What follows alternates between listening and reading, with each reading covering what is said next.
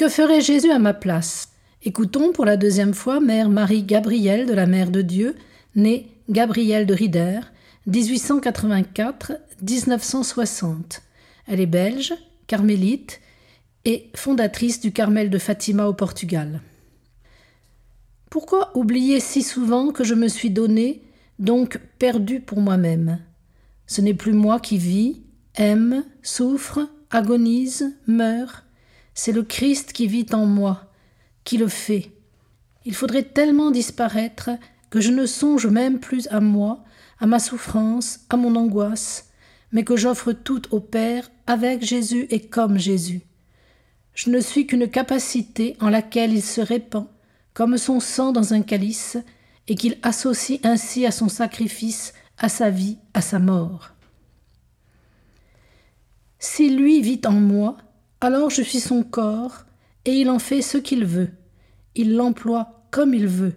Pourquoi l'oublier? Si je pouvais maintenant ne plus apprendre que le cœur de mon Jésus et m'y conformer entièrement avant de mourir. Jésus m'a donné quelques lumières sur la vraie enfance spirituelle.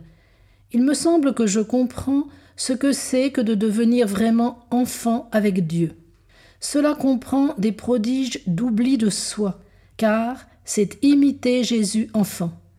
Comme lui, tout Dieu qu'il était, s'est mis dans cet état et y a vécu consciemment, je dois me rendre enfant volontairement pour mon Père du ciel, sans examiner, sans raisonner, sans me révolter, ni même m'attrister. Vivre au-delà des nombreuses difficultés de la vie, passer au-dessous des tempêtes fréquentes, restant simplement, docilement, paisiblement abandonné entre ses mains si paternellement douces, même quand il châtie. J'ai compris cette parole si vraie que, dans l'hostie, Jésus s'est comme crucifié. Comme c'est vrai.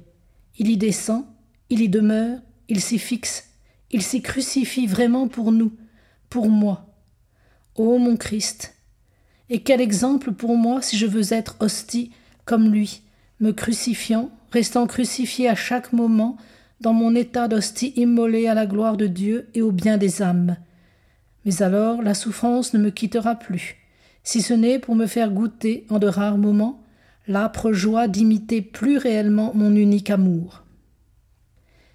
Qu'il m'aide de plus en plus à me conformer à ses mœurs divines, comme il sied à une créature d'imiter son Créateur et, selon ses moyens, de faire œuvre divine. Père Saint, en union avec Jésus naissant, je m'abandonne totalement avec lui à votre volonté adorable pour la vie et la mort, pour le temps et l'éternité.